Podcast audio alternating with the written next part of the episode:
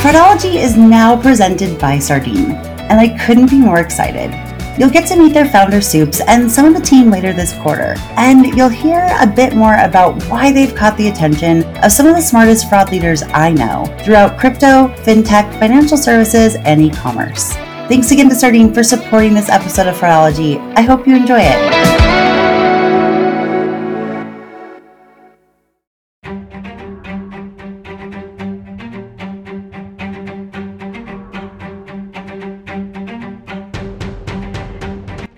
Welcome to the Fraudology Podcast, where every week we will dive into the science and study of online fraud from the perspective of a veteran fraud fighter. I'm Karisse Hendrick. I've focused my life and career on online fraud prevention for over 15 years, working with hundreds of the most well known e commerce companies to help them prevent payment fraud and abuse.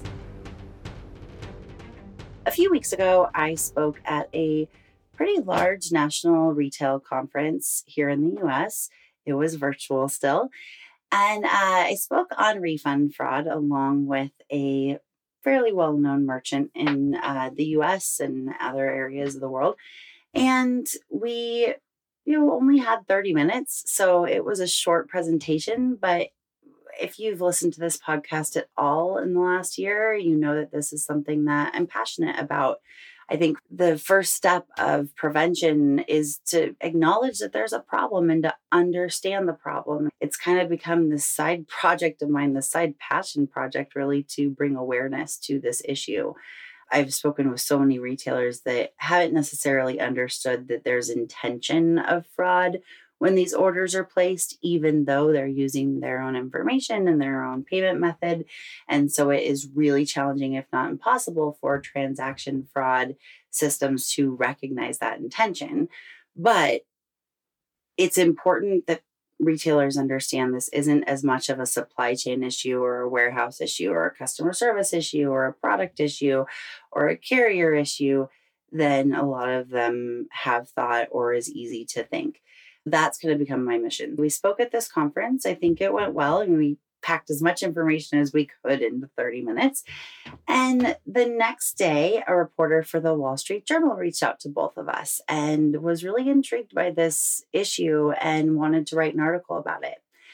So that was a big deal. I think not just for me and my career at all. I mean, I love that and appreciate that. And as a business owner, it's kind of a big deal to be able to say that I have been quoted in the Wall Street Journal. But that wasn't my intention or really my motivation in working with this reporter for a week or two on this story.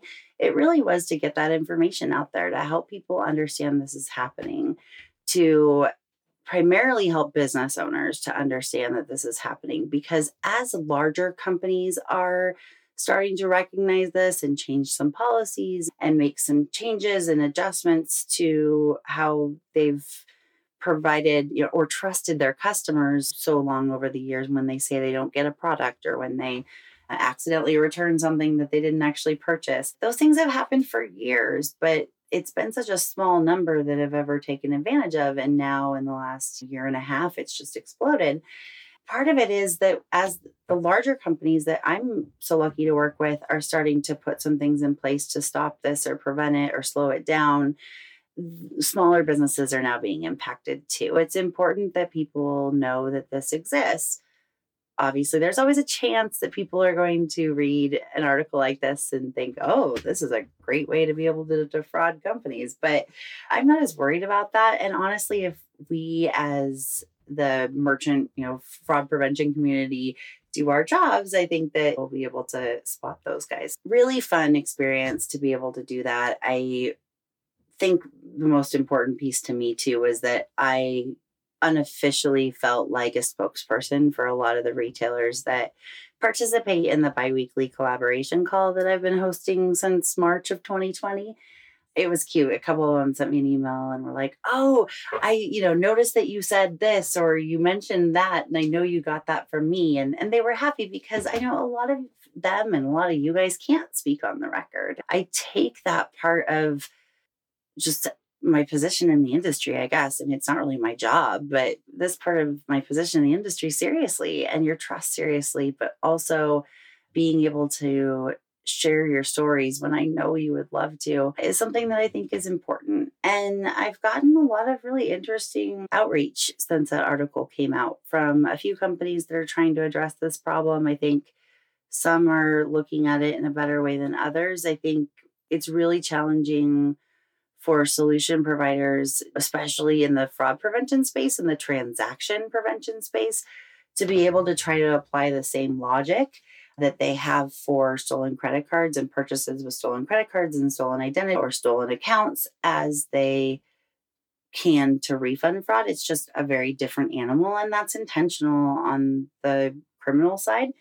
A big reason why they've moved to refund fraud away from carding is because this is easier to do and it's harder to spot in fraud transaction systems. I'm having several conversations with different companies, some that I already knew of, others that I didn't, that I think might be on the road for it. And I'm making a decision soon as to advisory board positions, etc. But it's something that I want to be very intentional about and pick the right horse, so to speak. I think I've ranted prior that I am frustrated that some companies are putting out press releases that they can solve this, but really all they're doing is suggesting to their customers or their clients, their merchant clients, that they mark customers, you know, uh, ask for a refund when they say that an item doesn't isn't received as fraud or with a little lesser power behind it, but putting it on an internal negative list or watch list. The challenge with that is that a lot of the bulk amount of people who are committing refund fraud are not using the same accounts to do it. So there's not a repeated history. If it was, I mean, that would have been so simple. And I would have been saying that for the last year. There's a lot more nuance to it. A lot of these people are being coached by criminals that have really studied merchant systems. And so they're suggesting to use fresh accounts or they're suggesting that they use reship addresses, which they now provide for a fee, and they're clean re- reship addresses. So chances are you haven't had that address in your system before. There's just so many nuances. And they're also not just claiming INR, they're not just claiming inventory not received. There's about five different types of refund fraud or five buckets that I've identified but there's also variations of each of those buckets, so to speak. There's so much more than could be put in that article. And this poor reporter, I gave her so much detail. And that's just unfortunately a side effect of being a fraud fighter is just caring so deeply about the details.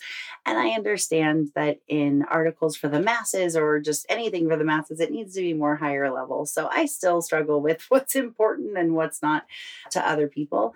But on that note, I when I posted the Wall Street Journal article, it came out online on July 13th and then in print on July 14th, which was pretty exciting.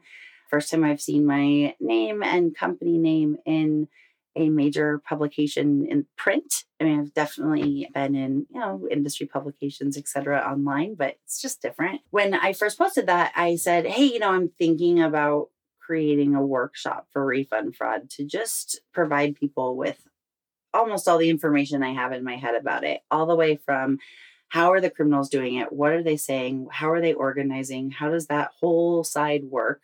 How can you look at some of those postings if you find them and try to understand what they're doing based on their fees or based on the time that they quote or based on the notes and the extra information they provide? Like, Sometimes they say we can only provide a refund for you if you order less than five items or if it comes in, you know, less than two boxes or there's you know, different ramifications so you can read between the lines, so to speak. So, all the way from that to what it looks like on the merchant side, how you can measure it, how you can actually report on it, and at least get a pretty good idea of the size of the impact on your company. And then, lastly, but it's certainly not the least important part, it might be the most important part.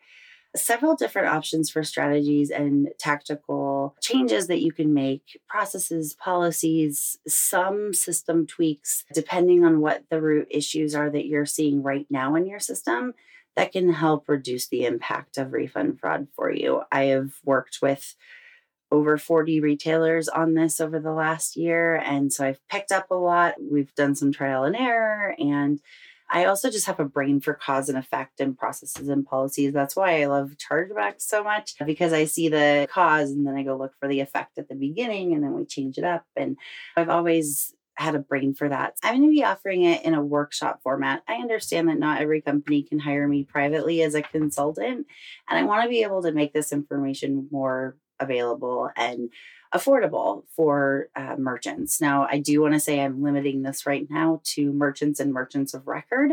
Uh, some payment facilitators, there's one bank that I know isn't trying to create a product about it, they just want to understand it at this bulk price because I will be helping at least one provider on their product development. I just can't mix the two. And also, I, w- I want to make this really targeted and specialized to the people on the ground that this is impacting the most. If that's something you're interested in, I am hoping that as of the time of this recording, we'll have the link ready. It's getting really close for registration. So I will put that in the show notes. If for some reason it's not, please le- reach out to me on LinkedIn. It's going to be in September over three to four weeks for two hours a week.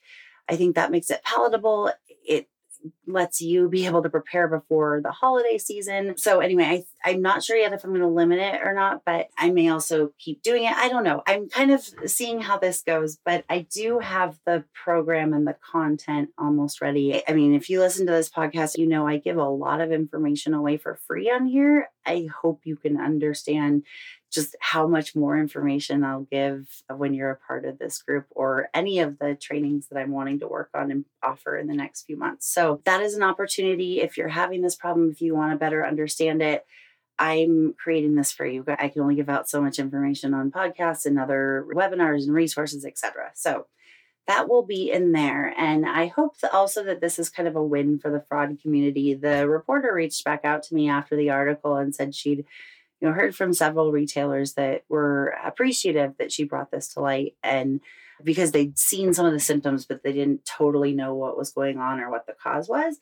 and she left it with you know if there's anything else interesting going on in your industry i'd love to cover it that made me happy that at least we're starting to get a little bit of interest from outside world or recognition I just think that that's been missing. I mean, I think a lot of us think, gosh, we see really interesting things. Why doesn't anyone care about it? But again, there's a lot of people that can't talk about it. I'm very fortunate that I can, but I really try hard to represent the people who can't speak on the record and, you know, feel much more comfortable speaking on their behalf than my own. I did not mean to talk about that for this long, but thought that I would share a little bit of that and uh, it was fun. I've also been so lucky to get to see a few fraud fighters as they've come into Seattle. One of them uh, was my friend Jacqueline Hart.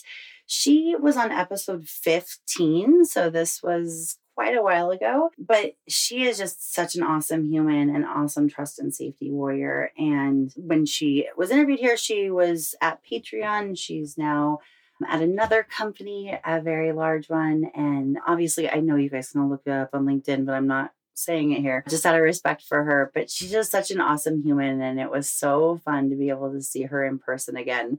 The last time I'd seen her was at a merchant meetup that I facilitated and hosted in San Francisco just a few weeks before everything shut down for the pandemic. Uh, and pa- she actually helped host it at Patreon. So that it was really fun to get to see her and talk fraud. There's an awesome camaraderie that comes along with being in this industry. And I think you guys all can relate to that. There's been a few other people that have come into town, and that's been fun. And then there's actually going to be a con August 2nd through the 4th here in Seattle, Payments Ed, which I have attended for several years pre pandemic. Uh, and I'm fortunate that it's in my city. If you're listening to this and you're going, I think it's probably too late for you to hop on a plane and register now. But if you are going, please let me know. I am really excited to see people face to face. I am vaccinated and ready to mingle. That was so cheesy, but I feel like we all understand and we can all be awkward together in having people skills again and trying to figure that out. I'm happy about that. Actually, my friend Holly Sandberg is also coming in to see for that conference. And if you guys have not listened to that episode with her, which I think was not the last episode, but the one before, highly recommend it. I've received several notes about it. People are really fascinated about what type of fraud ticketing companies are seeing And she's just such a wealth of knowledge and information. And I plan on having her back again soon. On the last episode, I talked a lot about some of the things I'm seeing, like reading the tea leaves and kind of just some nervousness I have around cyber criminals attacking the supply chain of fraud prevention, similarly to what we're seeing in cybersecurity. And I received such a kind note from one of our listeners. And here's a little like behind the scenes on podcast. I don't ever know who's listening. I can see how many people uh, listen to an episode, and I'm very humbled by that. I can see the countries. I can often see what podcast player you use. So if you're listening to me on iTunes or Spotify or Amazon through the web player that I post on LinkedIn, like however you're listening to it, but that's about it. I don't ever know like specifically who's listening unless you leave a review on iTunes, which I appreciate very much, or if you write me a note. I definitely have a pretty strong idea of some of my regular listeners, but not all of them. I heard from somebody that I hadn't met before. We'd been connected on LinkedIn for a long time, and they really appreciated that last podcast, which was actually really uh, encouraging for me because I don't always feel super confident about these solo podcasts. So, anyway, it was nice to hear that he found that information really helpful.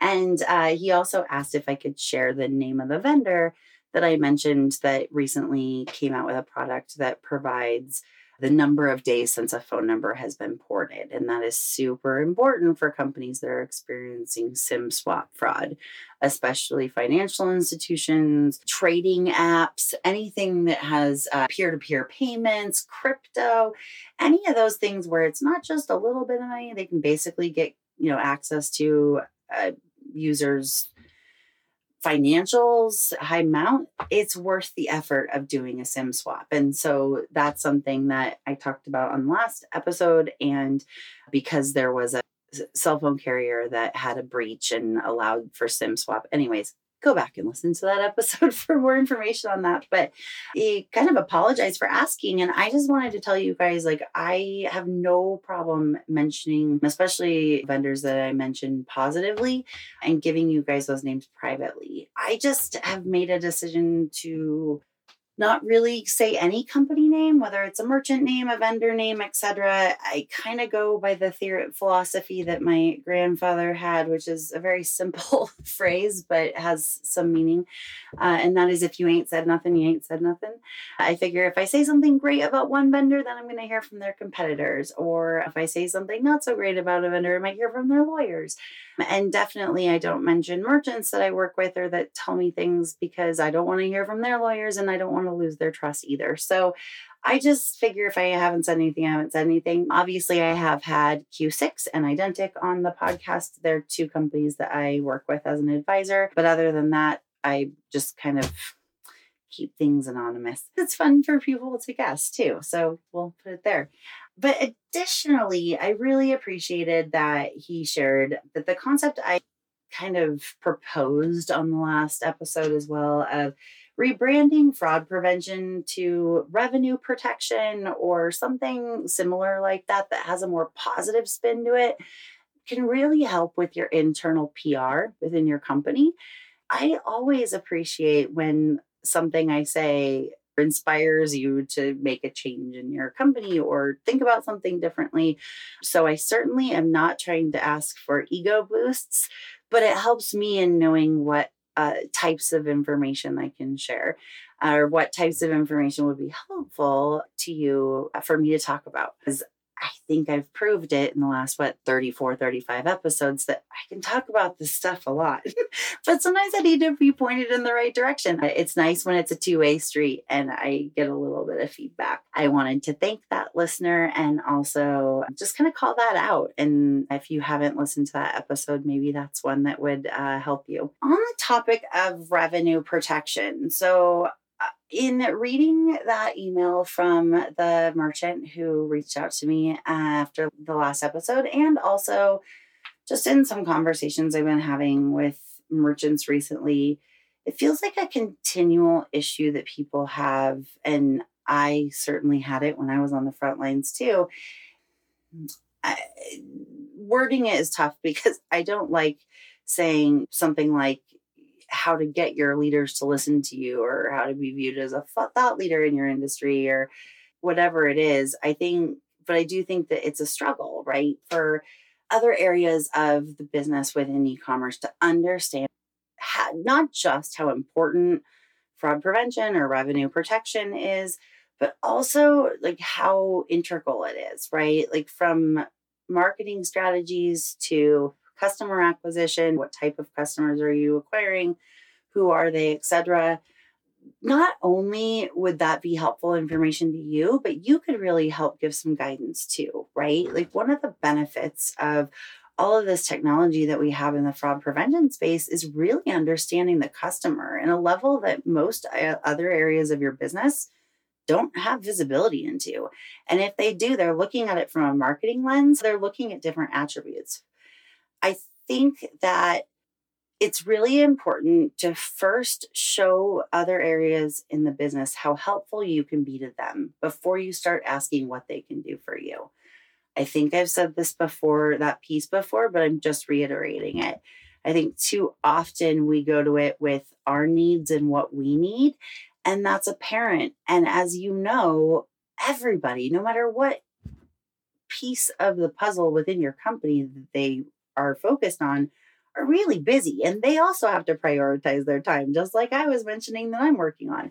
If you get an email from someone asking you for a favor or asking you to help them or asking, you know, for XYZ, you're not going to respond to it in the same way as you might get an email that says, Hey, I was just thinking that I might have visibility into some areas of the business that you don't. I'd love to hop on a call and just share with you what I'm working on and what I'm seeing and to see if it's helpful to you that's an email I'm more likely to respond to, right? And then you're building a rapport. And as you're sharing with them the information that you have that might be helpful to them, whether they're in finance or marketing or customer service or business intelligence or cybersecurity or whichever piece of the puzzle you're talking to, you can really angle that and say, okay, here's what we have. Or have I ever showed you the fraud tool that we use and just how much information we're getting through this and the reports I can run? That is an angle to build rapport with other areas of your business. And as they start to understand what you work on, what you have visibility into, why it's important, then you can start to build a relationship. A lot of times when you start to do that, then you start being someone that they think of when they're in a meeting about a new marketing strategy and they're like, you might want to bring in the person who's leading revenue protection. I'm just going to start using that now to be able to help us think about this. Maybe there's a different way to word it. Maybe there's a trust and safety aspect to it or a terms and conditions piece that we can help reduce abuse or reduce fraud or just protect our customers more, right? I feel like I get this question a lot. Like, how can I become somebody that they go to, or how can I get people to care about what I'm doing? So, I'm going to be, I think I mentioned it when I was interviewing Holly. She's done such a great job at this. I have so many other people, but again, there's not as many merchants who can speak on the record and get the blessing of their PR and legal department. So, you know, whoever can, however, always welcome on this podcast, especially if you're a practitioner, right? If you're on the front lines of fraud prevention. That's Holly's going to share some of her ideas too, but these are just some of the things that I think can be really helpful. Sharing information and being able to be useful to them can be super helpful. How many people in your company actually know the goals and accomplishments of your team or your department? Like, how many people know? how much you saved last year or the impact of fraud on your company. When I go in and start working with a new client, especially on chargebacks or something around payment fraud, especially if I am presenting to the executives at all, whether it's at the beginning of the presentation or the beginning of the uh, engagement or at the end with a presentation, I often will share the LexisNexis True Cost of Fraud survey data. I think that it's really important to be able to share with everyone in your company, whether it's executives or other departments, what actually is the impact? Why are you there and why are you important? If you didn't know this before, and I'm sorry, I'm trying to look for where I wrote this down, but oh, here we go. So, in the most recent LexisNexis True Cost of Fraud survey, they said for every $1 of fraud, generally we're talking about chargeback. So, for every $1 that's charged back with a fraud reason code, it costs your company $3.36. So, if you had $100,000 worth of fraud, last month, that actually was $336,000 worth of fraud to your company. And they're looking at the lost transaction amount plus the lost product or service. They're looking at the cost that you spend on your fraud prevention technology. They're looking at the head count of the people who are managing the chargebacks or the manual review, etc. So that's all that goes into that number. It certainly isn't customized for your company. And there's a pretty strong mathematical algorithm that goes into that. So I think it's very trustworthy to be able to say that with authority to your other team members or executives. One thing that I've, you know, heard several merchants do that's been really helpful is to create a deck that just kind of a standard deck that is kind of like fraud 101 but fraud 101 for within your company and you can kind of customize a little bit to what each department or executive cares about. So you can customize the numbers. This is what it does to our customer acquisition, right? Like you might be spending X amount on getting a thousand new customers a day. But if 40 of them are bad and they're fraudsters, then that's 3x the amount that everyone else spent, right? That we're taking away. Integrating your customer acquisition costs into this and saying, well, of those 40 customers that were bad, not only was it, you know, $3.36 per dollar, but also we lost what you spent to acquire that customer in the first place, whether it was to the affiliate or the referral link or Google ads or whatever, social media, etc. Showing them how it impacts them is really helpful and having kind of a standard deck that you can then tweak a little bit for each department can be really handy. If a lot of you are working within an office, I would suggest like a lunch and learn.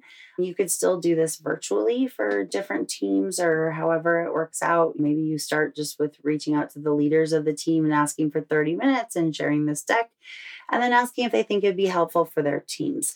There's one merchant in particular who once told me that he felt like 50% of his job was to share with his the rest of his company what he does in the other 50% of his time. Uh, and he worked for a brand that we have all heard of and a brand that really is synonymous with being cutting edge and innovative, but yet he had to spend a lot of his time explaining what he did, but it was so worthwhile because then they realized just how important payments are and fraud and how it really is tied to the lifeblood, the revenue of your company. We know how important our jobs are, and that I'm kind of saying that half tongue in cheek, but it, it can be challenging for us to share with other people how important our jobs are because we just speak different languages and we care about different things. And like I said earlier, we care about the details so much. Other people don't. And that's something that I still don't totally understand, but that's not how my brain works. Once you've shared with them what you guys do, how you can help them, then you can start to have that relationship for internal collaboration and say, hey, it'd really be helpful for me to understand when you're launching the biggest sales or what promo codes are out there or to understand what type of data you have for the customer. Like there's been some companies that have been really have had to be scrappy because they've had really low budgets which it would always surprise people to know which very large brands have the tiniest budgets in this space but i'll never tell. And i spoke at a conference with one of them who shared and i he had mentioned it to me and i said i really want you to share that on our panel and he did that they worked with their marketing team and realized that they had a lot of technology that they're able to use for fraud prevention. And that was able to cut the cost because the fraud team had very, very little budget, if any at all. There's just a lot of things that working internally can do. Another option is creating some kind of fraud task force, or some companies call it a fraud squad. Obviously, if we are going to be successful in rebranding ourselves to revenue protection, we'll have to find some kind of quippy name for that. Nah, I don't know. It, doesn't really roll off the tongue. The revenue protection section, I don't know. Ugh, who knows? I'm horrible at that. Just roll your eyes at me and let's move on. I'm very used to it. I do have a teenager. Having a group of people who represent various areas of the business can be super helpful in making decisions about fraud, as well as just other people understanding, oh, all of these pieces do fit together. We shouldn't be in such of a silo. The most successful people in fraud prevention that I know, and also coincidentally, the ones who often get the approval and sign off from their executives and PR and legal to speak at conferences are the ones who do a really good job of explaining within their company how important they are and how good they are at their jobs that the company wants to kind of brag about them, right? And say, our head of trust and safety or our head of fraud prevention speaks at national conferences because that's how good they are and that's how good we are and that's how good we are at protecting our customers that can take a long while and they will all tell you that it's taken a long while to do that but these are the steps that you have to take in order to do that right? We can't just cram it down their throats and say you need to understand how important we are. Uh, you can try but i don't think that's as successful as you know building relationships and showing how valuable you can be and then having some kind of a task force. This has been super helpful especially to some of the quick service restaurants that had never been in card not present fraud until a few years ago when mobile apps were uh, became a thing and paying for fast food and quick service restaurants through an app became very normal. And once those transactions stopped being in store and online these companies started getting a massive amount of chargebacks. And so it really was kind of like a pull the fire alarm moment for a lot of them. And they started these fraud task force and it's been extremely beneficial to them to have at least one representative from customer service, from finance, from IT, from InfoSec, from business intelligence, from the executive side, marketing and sales. I'm probably missing a department or two, but you know which ones are, you know, kind of adjacent and would be helpful. And getting those other perspectives have been very valuable to those companies. Uh, I asked one of them in particular to speak at a Card Not Present conference two years ago, and they really were able to share a lot about how this fraud squad or fraud task force within their company has really changed the perspective of fraud within the company. And it's helped them in numerous ways from getting an increased budget to, you know, speaking at conferences, like I said, and just all kinds of things. And I'm not meaning to sugarcoat and make this sound easy at all, but I do think that it's worth it. Like everything, right? It's going to take time. It's going to take patience. It's going to take a little bit of persistence. But showing up and saying, How can I help you? versus I want you to help me is the first step. Then showing them how you can help and then working together, getting their input. And then also, like I said, they'll start recognizing, oh, wait, this is weird. I wonder if like marketing may be looking at their Google Analytics and be like, huh, why is this really random affiliate? Their traffic has spiked so much. And instead of being super excited about it, they might go over to you and say, hey, would you mind just checking out the orders that come through this affiliate because they spiked so quickly and and it i hope it's good but it could be suspicious uh, and then you're able to really demonstrate your value right another thing that I think is important, or another method or way of doing this um, that is equally just as important as these, and you can kind of do all of them in different ways, is to align your team goals with your company goals. Some companies, some tech companies require this already. So they'll set company goals, and then every line of management underneath them kind of has to spell out what that means for them. So, sales and marketing might say, okay, we have a big company goal of acquiring however number of customers we want or growing our accounts by this. Okay, here's how we're going to break that down and do it. And then marketing's going to have something, you know, else or sales and then marketing and then all the different areas, right? Finance is going to look at conserving money or looking at how they're measuring that. I think it's important for fraud and payments to really align themselves with the company goals. if your company's goal is to grow it by accounts and not only revenue, maybe you have to not put as much friction on sign up as you do at checkout. Maybe you tweak this or that, right? Or maybe you invest in behavior biometrics at login or at uh, time of sign up to be able to have kind of the seamless and frictionless intel. And then when they start acting on their account, whether it's placing orders or interacting with people or uploading content or whatever that account enables them to do at your company, then you can put some pressure on, right? Um, another example is top line revenue really is a big goal. Then you can really look at your insult rate, right? And really try to fine tune that. Maybe you bring on an order recovery company. There's one or two within physical goods. Actually, there's one really within physical goods that I highly recommend that, I mean, in one case, helped a merchant have. They have a fraud technology that they use, but the ROI on top of it was 3000% to hire an order recovery company. They recognized that about 91% of the orders that their fraud prevention company was canceling wouldn't have actually turned into chargebacks through an analysis. That's maybe something you can do, right? And then not only align with the goals, but then report up, right? How are you aligning with those goals?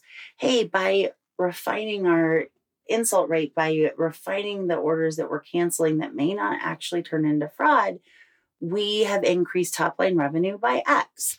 Or we are responding to chargebacks in a new way, or we hired a better vendor, or whatever it was, and we have increased our bottom line revenue. We've recovered this much more revenue. Being able to report those big numbers to help add to the bigger company goal shows how important you and your team are to your company.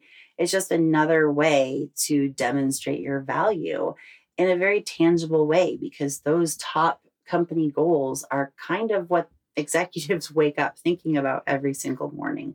So if you're showing that you're, and oftentimes fraud isn't really looped into those, it's just kind of like an ancillary thing, like an ancillary department. But I think it's important to, you know, align yourself with them. And if you're a public company, those goals are probably in a shareholder meeting somewhere in notes if you're private, you can talk to your uh, boss. I mean, you can always talk to your management about that also. But these are just some of the core ways that I've recognized when speaking with merchants what has really worked for the ones that do such a good job at this and the ones whose CEOs say, hey, that's a really good idea, blah, blah, blah, team. Let's get the head of revenue protection or fraud prevention in on this or trust and safety in on this just to make sure that we're you know not bringing in we're not attracting more abuse into the system or let's just make sure. And then the last one that i would say is try not to always say no in a meeting.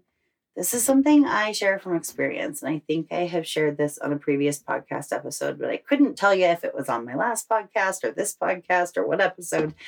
When i first managed a fraud team. It was for a startup. And I took my job as gatekeeper so seriously, as you know, we should, right? I was so mono focused on my goals of, you know, reducing chargebacks and reducing fraud that I didn't always see the importance of adding new business. There were, I was invited to a lot of executive meetings at first but then I just always say no. And I mean, let's be fair, some of these ideas were really, really bad. I mean, this was back in 2009, and our CMO thought that it was a genius idea to sell our customers credit card numbers for magazine subscriptions. You know, there wasn't really like an API. I don't even know if there were APIs back then, but if so, they were pretty rudimentary. And because of tokenization, anyway, we would have like had to kind of go outside of PCI compliance to do it as well as piss off our customers, right? Like in the short term, that might be great because you're getting a high percentage of revenue from these magazine companies or publishers and you're not really doing anything. But then when you really think about it, it's like, well, our customers are going to be pissed and they might issue chargebacks to us and to them. And you just kind of break it down. You're like, this is a really dumb idea. But I shouldn't have just said no so fast because as I would say no to ideas, I would just stop getting invited to meetings. And then I'd find out about huge sales or crazy ideas that that CMO had at the same time our customers would. And I wouldn't be able to staff up my team and I wouldn't be able to say, hey, can we just rephrase this and this? Like, can instead of having 50% off your whole order, can we have 50% off one item? Or can we do this or that so that it doesn't attract so much bad behavior? And it really varies based on your company as to what works or doesn't work for that. So that was just one random idea and one random example. Being able to say yes, but, or yes, and maybe it's more like the improv approach of, uh, yeah, I think we can do that. And would it be possible to be able to have this or this in place? Or would it be possible to consider multi-factor authentication is I think that that's going if we put this change in place it may encourage cyber criminals to commit account takeover because they're going to want the stored value in that person's account. If you're giving out gift cards, right? Like if it's buy $100 of X and you get a $10 uh, gift card, people are going to learn, they're going to figure out how to stack those, right? Like another good example, and this came up on the retailer call a few weeks ago. There's a few retailers that are starting to see what they call CSAT or customer satisfaction. I think I actually mentioned this on the last episode now, but that I think about it, but customer satisfaction promo codes. And they are starting to see these being taken out of customer accounts through account takeover and then like put all together and stacked uh, for fraud orders. And I'm seeing on Telegram a lot of these gift card amounts or promo amounts, they're pretty high dollar being sold for Bitcoin to people. So they might say there's a $150 uh, reward stored on an account that we can transfer to you for $30 in Bitcoin, depending on the company and the supply and all that. In this case, the merchants went to their leadership and said, Hey, I totally get why customer satisfaction credits are important, but can we? Here's how they're being used, and here's what's happening with them. Is it possible for us to limit one per purchase? And actually, I think all of their business leaders were like, well, yeah, then that's actually better for us, right? So if one account does have two customer satisfaction credits, which is very rare, but if they do, they have to have two separate purchases. But again, that's super rare, right? In good scenarios. Now, another thing would be for the fraud team to be able to put in some kind of logic depending on their system to say when there's more than one promo or rewards over X amount that get flagged. It's not completely fraud, but chances are, if you were to go back to the original source, the original account that received that customer satisfaction promo or reward amount, you would see that it was transferred out of their account.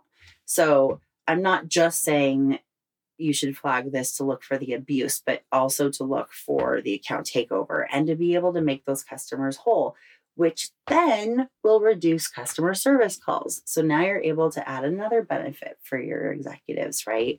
I'm not just stopping fraud, I'm also helping reduce our customer service calls because the customers whose accounts are being stolen from aren't going to be calling in. I'm also helping with customer trust, and that's less. You're less likely to get those horrible social media posts if we preemptively fix this ahead of time. We proactively do it. Or maybe we need to put a system in to be able to identify and prevent account takeover from happening in the first place. Like that would actually be ideal. These are all things I've had to learn as a consultant to how to not just look at the dollar amount that you're saving a company, right? But what are the other benefits? Are you putting something in place that's going to reduce the incoming volume of calls in customer service? Are you making a change that's going to help increase customer trust and make them feel safe? That is a brand issue, and your brand reputation is very important. And that is something your marketing team cares about very much, as well as communications. So, those are some of the things, not just saying we can save X or we have saved you X, but what are the other ancillary and, and tangible benefits throughout your company when you stop looking at the silo of what your task is?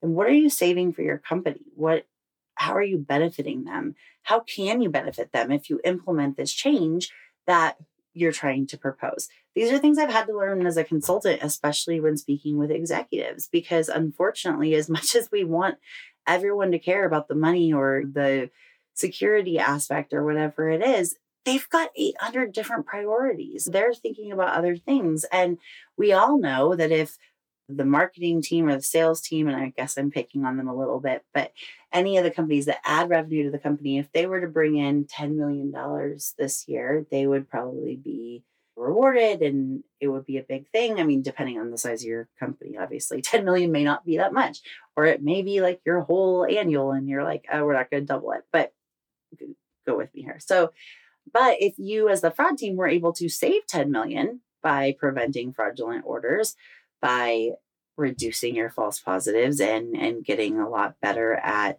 um, identifying those specific fraud orders and not just the risky behavior that could be maybe uh, fraud. Lastly, if you are you know responding to your chargebacks and you're getting all that money back and you bring you save the company $10 million, it's not going to be the same ticker tape parade. But it is important to track that. It's important to share it in a humble way and to also just express like how this benefits the company outside of the financial. Those are all some things that I have had to learn over the last several years. And when I look back on when I was a manager and just said no to a lot of things. And like I said, there are several that I still would say no to, but I'd say no in a different way.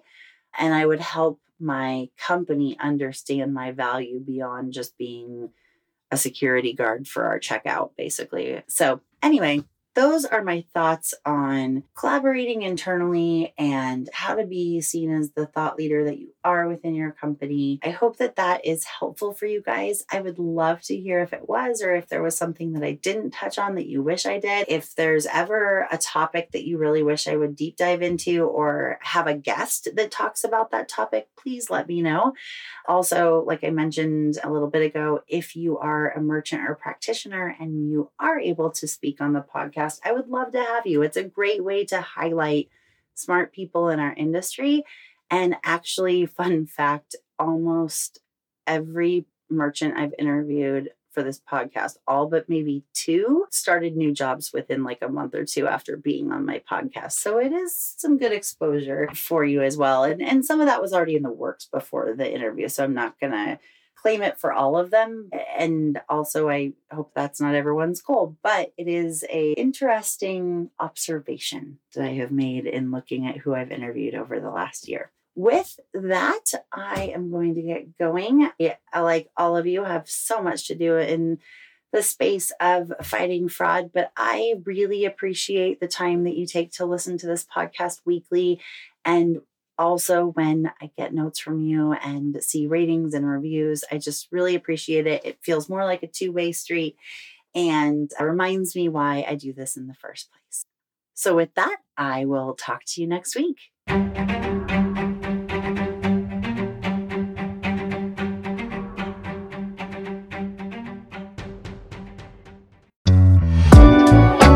Thank you again to Sardine for sponsoring this episode of Fraudology and for supporting information sharing and collaboration across the FraudFighter ecosystem. You can learn more about the team and their mission at Sardine via the link in today's episode description.